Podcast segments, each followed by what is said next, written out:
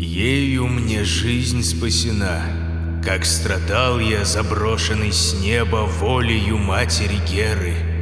Бесстыдная скрыть захотела сына хромого. Тогда потерпел бы я горе на сердце, если б Фетида меня с Эвриномой не приняли в недра. Дщери молодые, катящегося в круг океана седого.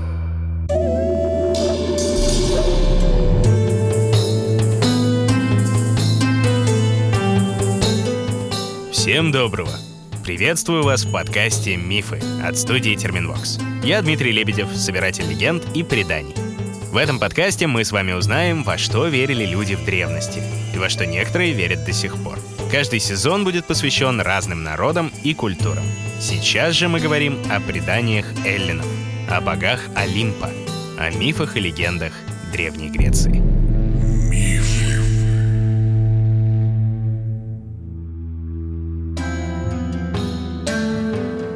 Прошлой главе мы узнали, за что почитают Саваокую Афину, богиню мудрости и защитницу городов. Казалось бы, мудрейшая из олимпийцев должна воплощать собой спокойствие и здравую рассудительность. Но история той же Арахны, превращенной в паука, немножечко говорит об обратном. И примеры несдержанности, мстительности и местами даже жестокости богини мы еще увидим в других мифах. А пока мы остановились на другом олимпийце, который наравне с Афиной почитался греками за мастерство и искусные творения — на Гефесте.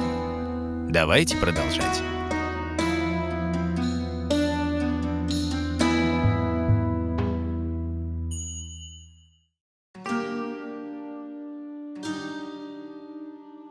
Великими творцами были древние циклопы — порождение Урана и Геи.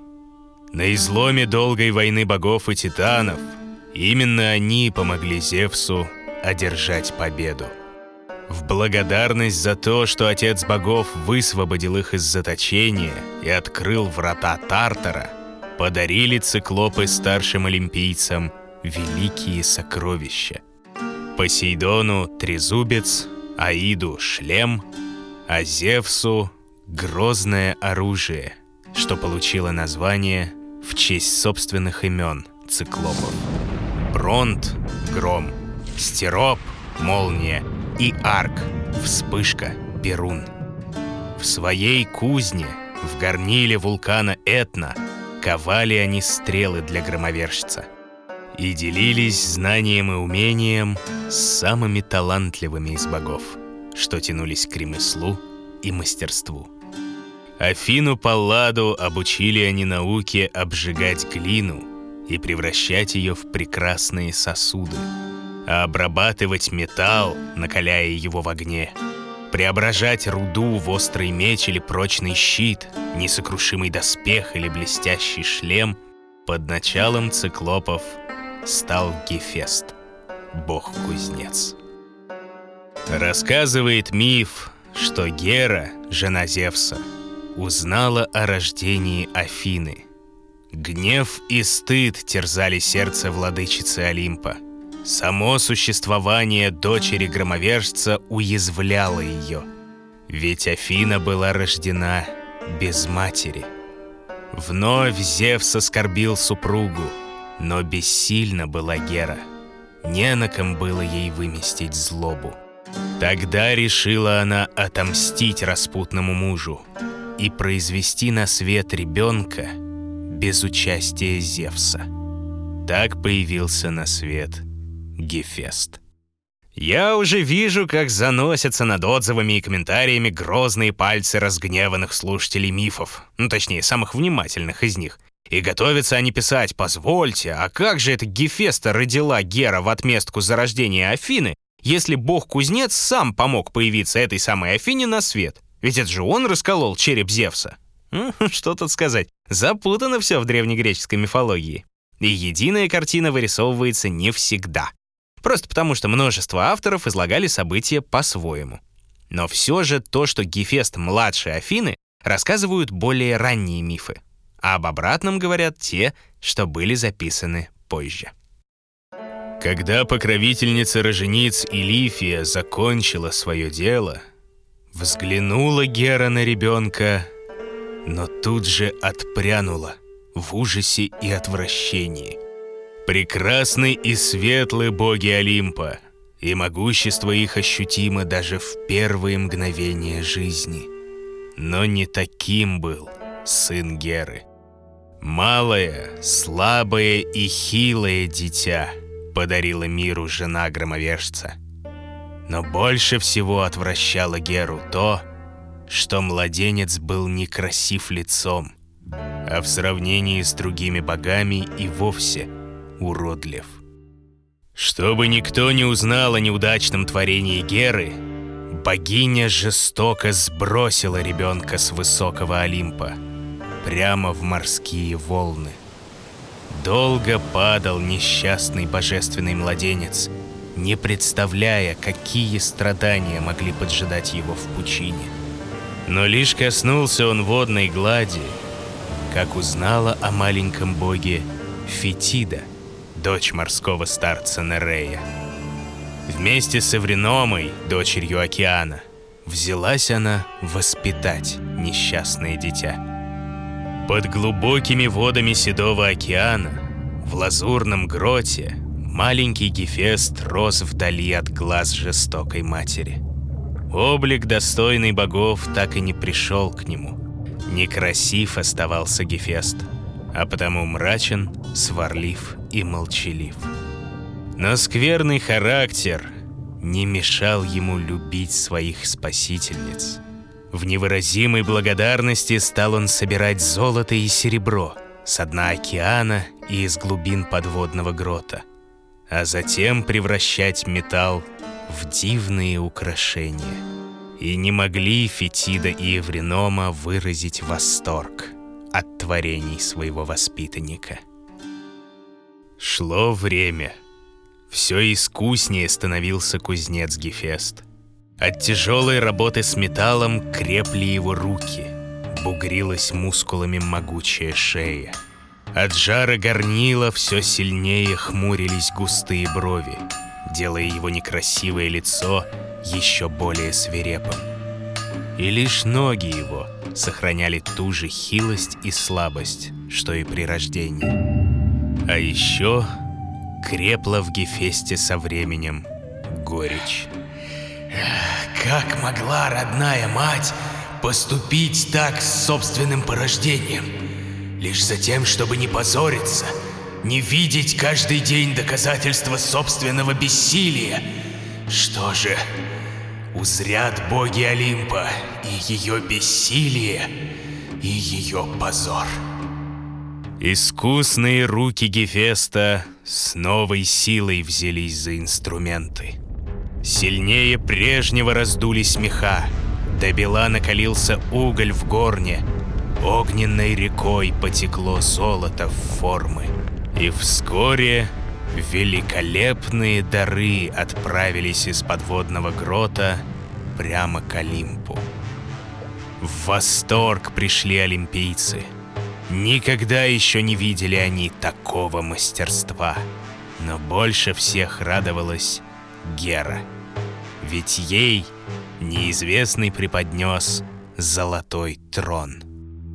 Правда, радость ее была недолгой. Стоило только хозяйке Олимпа усесться на богато украшенный престол, как впились в ее запястья невидимые оковы. Будто нерушимым металлом сдавила ее прекрасную грудь. Словно незримый ошейник сомкнулся вокруг белой шеи. Силится встать богиня, но безуспешно. Хочет вздохнуть, закричать. Напрасно. Обеспокоились олимпийцы.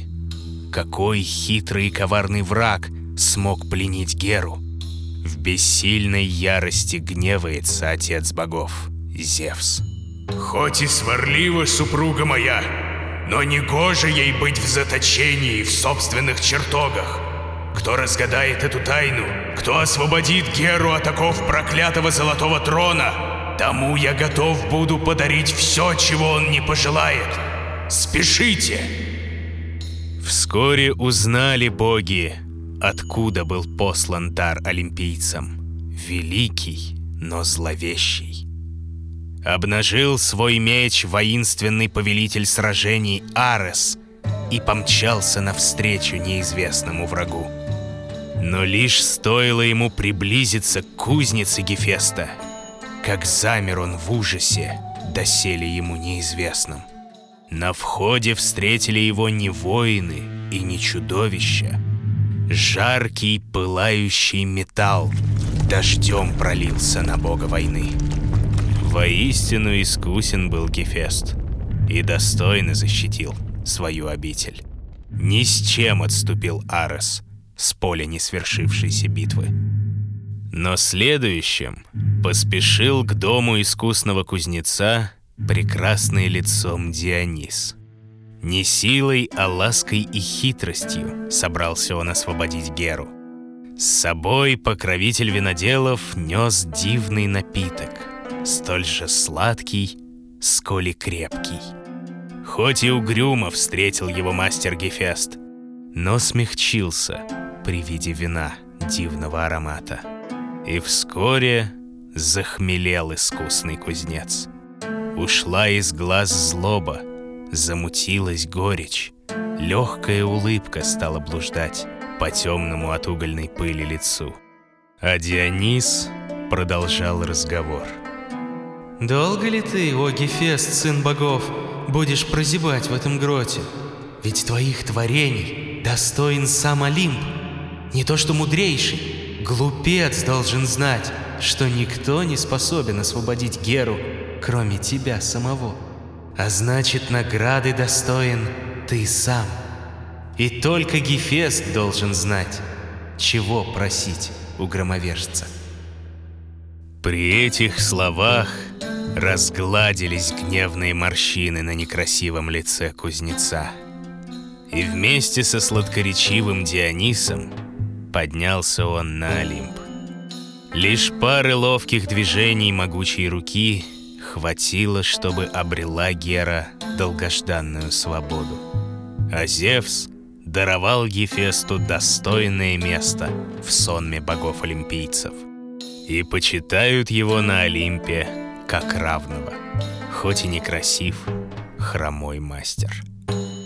Кстати, про хромоту бога-кузнеца существует еще один миф. Якобы Гефест, сброшенный или еще не сброшенный с Олимпа, видел, как обращается с его матерью Герой нечестивый и своенравный Зевс. В поэме Гомера, например, громовержец наказывает ее за то, что она чинила козни Гераклу. Гефест тогда заступился было за мать, и разгневанный Зевс сам схватил его за ногу и сбросил с Олимпа. Падал он целый день и упал на остров Лемнос, серьезно повредив ноги. Но все же ему удалось вернуться в пантеон богов, хоть и пришлось до скончания времен ходить только с помощью золотых костылей.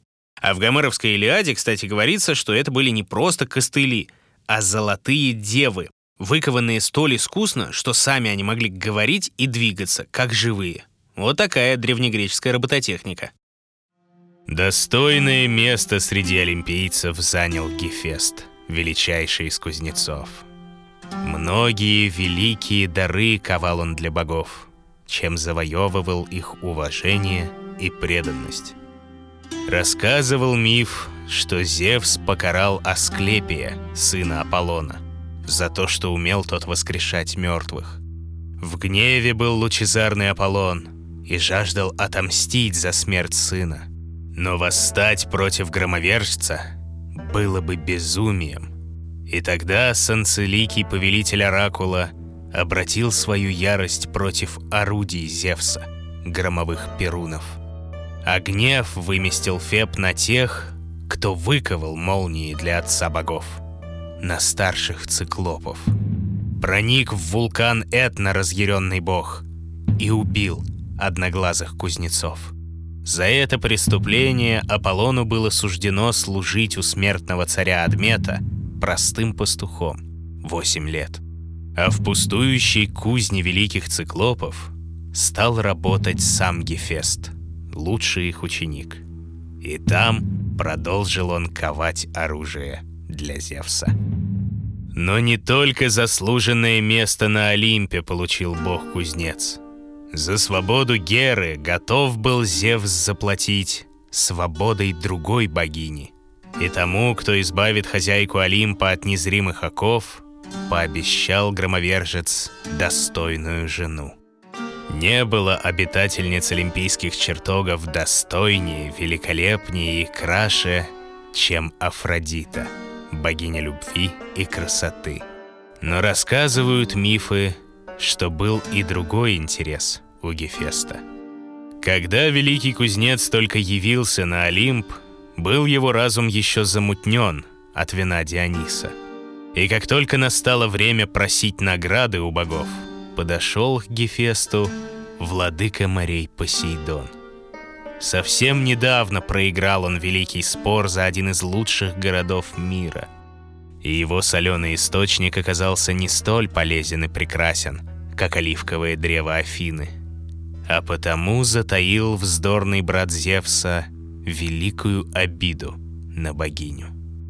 Тогда Посейдон стал нашептывать нетрезвому Гефесту, что лучшей наградой для него будет именно целомудренная Афина. Мутным от вина взглядом окинул кузнец воинственную деву и загорелся желанием. Знал он, что ни красотой, ни сладкими речами, ничем не завоевать ему расположение мудрой Афины.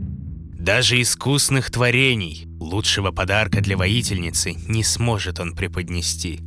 Ведь видел он, как появилась Афина на свет, сразу же вооруженная с головы до пят. Но подстрекаемый Посейдоном погнался Гефест за Афиной. И все же быстрой и ловкой оказалась дева-воительница, особенно в сравнении с нетрезвым хромым кузнецом. Отвергла она похоть уродливого бога. Хоть и попытался овладеть Гефест богиней, но не смог сделать ничего. Лишь оросил семенем ее ногу. Афина вытерла его лоскутом шерсти и бросила на землю. И от этого семени Мать-Земля Гея родила Эрихтона, который станет первым царем города Афины. Надо сказать, что вот об этой странной связи Афины и Гефеста рассказывают несколько мифов, и все по-разному.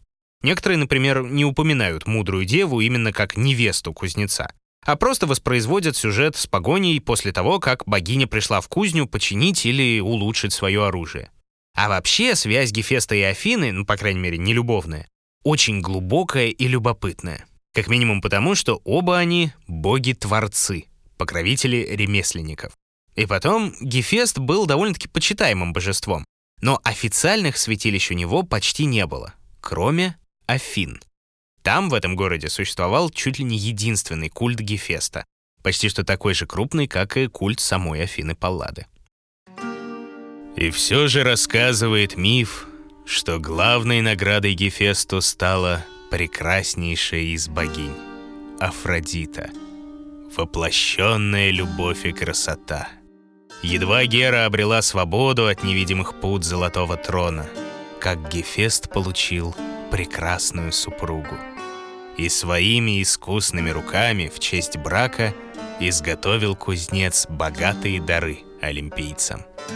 Но не постоянно — Афродита. Любвеобильная богиня охотно дарит свою благосклонность. И больше других всегда нежна она была с Аресом, богом войны. Ведь именно ради нее отправился к кузне Гефеста воитель-олимпиец. Именно ее желал он заполучить в жены за освобождение Геры. Но претерпел неудачу Арес. И теперь в отчаянном бессилии вынужден был смотреть, как возлюбленная богиня уходит к хромому и некрасивому Гефесту. Не был идеальным брак бога-кузнеца. Угрюмый Гефест казался еще уродливее рядом с сияющей красотой Афродиты. И каждый раз неизменно таял в ее нежных руках могучий мастер. Словно металл в его горниле, становился он податливым и гибким. И все, что хотела — могла делать богиня любви. Не за всем мог уследить вечно занятый в своей мастерской Гефест. И не видел он, как Афродита не раз ускользала на крыльях любви к давнему своему возлюбленному, Аресу. Все смелее становились влюбленные, все чаще встречались они в самых разных местах, все меньше стеснялись чужих глаз и злых языков. Но, как и все тайное, не могло это продолжаться вечно. И вскоре обо всем узнал обманутый Гефест. Тайно Арес, ей немало даров подарив, обесчестил ложе Гефеста владыки. Тотчас Гелиос к нему с вестью этой явился. Он видел, как те, обнимаясь, лежали. Только услышал Гефест это боль приносящее слово, в кузню к себе он пошел, на обоих замыслив худое, и наковальню на плаху поставивши, выковал сети нерасторжимые, чтобы их крепко держали, поймавши. Словно еле заметная паутина арахны, опутались сети кровать Гефеста. Тонкие нити обвились вокруг ножек, повисли на потолке, легко зацепились за ложе. Закончив работу, Гефест удалился, изо всех сил скрывая гнев на вероломного Ареса. Бог войны тайно следил за великим мастером. И стоило ему покинуть дом, как ворвался Арес к Афродите. Увлек он богиню на ложе Гефеста — но едва коснулись они искусно выкованной сети, как оплели их крепкие путы. Так сильно, что даже пошевелиться не могли Арес и Афродита. Безнадежно пытались они высвободиться, но ни сильные руки, ни верный острый меч Ареса не могли разорвать тонких нитей. В тот миг двери распахнулись, и застигнутые любовники увидели Гефеста, разъяренного, но торжествующего. А, Зевс, наш родитель, и вы все блаженные вечные боги. Вот, посмотрите на это смешное и гнусное дело. Как постоянно бесчестит меня, хромоногого Зевса, дочь, Афродита, жена, как бесстыдного любит Ареса. Вот, посмотрите, как оба, любовно обнявшись друг с другом, спят на постели моей. Как горько смотреть мне на это, но я надеюсь, что больше им так уж лежать не придется, как не любили б друг друга. Пройдет у них скоро охота. Будут теперь их держать здесь искусные сети, доколе всех целиком не отдаст мне родитель супруги подарков, мною врученных ему за бесстыдную женщину эту. Все боги видели позор Афродиты и Ареса. Кто наблюдал за ними со смехом, кто с укором, а кто со смущением. Только богини не стали смотреть на эту сцену из стыда и сочувствия прекрасной Афродите. Пока Гефест осыпал нечестивцев обличительными речами, боги смеялись.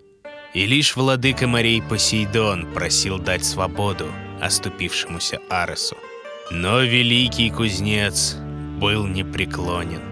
Ни великие мольбы, ни обещания многих сокровищ не умоляли решимости Гефеста. И все же так настойчив и убедителен был Посейдон, что искусный мастер наконец согласился закончить позорное представление. Говорят еще мифы, будто бы обещал Арес откупиться от Гефеста богатыми дарами, но так и не сделал этого. В тот день Арес и Афродита зачали гармонию, богиню согласия и счастливого брака. Она позже станет супругой героя Кадма, основателя города Фивы, Насколь преступной была связь ее родителей, столь же несчастным будет и ее потомство. И во многом на то была воля самого Гефеста. Не простил он неверной жене измену и своими искусными руками выковал проклятое ожерелье, что затем преподнес гармонии как свадебный дар. И многим поколениям потомков Кадма и гармонии суждено терпеть горе и боль по велению оскорбленного Гефеста. А история об Аросе и Афродите была одной из любимых среди олимпийцев. И долго еще на пирах пересказывали ее друг другу боги, заливаясь смехом. Лишь сама Афродита каждый раз старалась избежать этого рассказа и удалялась. Прекрасная и нежная, лучистая и пленительная бродит она по миру, даруя любовь и, не ведая того, принося страдания. Но о ней мы расскажем в следующей главе подкаста «Мифы». Брачные отношения Гефеста и Афродиты описать непросто, как минимум потому, что не у всех авторов все так однозначно. Все-таки главной парой богини любви очень часто делают, ну, скажем так, противоположное божество — воинственного и неудержимого Ареса. Но, например, у Гомера встречается намек на то, что после всей этой дикой и позорной истории с волшебной сетью Гефест благополучно разошелся с распутной Афродитой. И даже впоследствии женился повторно, причем очень даже удачно. Женой его стала одна из Харит, богинь веселья и радости жизни, по имени Аглая. И нрав у нее был куда более покладистый, нежели у любвеобильной Афродиты. Второй сезон подкаста «Мифы» выходит эксклюзивно в ВК-музыке, а теперь доступен и на всех подкаст-площадках. Следить за новостями проекта и первыми услышать свежие главы можно в приложении и официальном сообществе подкаста «Мифы» ВКонтакте. А еще переходите по ссылкам в описании и заходите на страницы подкаст-студии Терминвокс. Ставьте оценки, рекомендуйте друзьям, оставляйте отзывы и, как говорят греки, «игия киевтихия», то есть здоровье и счастье.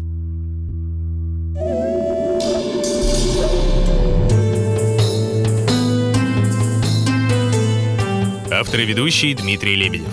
Звукорежиссер Полина Бирюкова. Дизайнер Елизавета Семенова. Музыка Полины Бирюковой. Научный консультант София Давыдова. Продюсеры Дмитрий Лебедев и Кристина Крыжановская. В эпизоде использованы цитаты из «Илиады» и «Одиссеи» Гомера. В переводе Николая Ивановича Гнедича.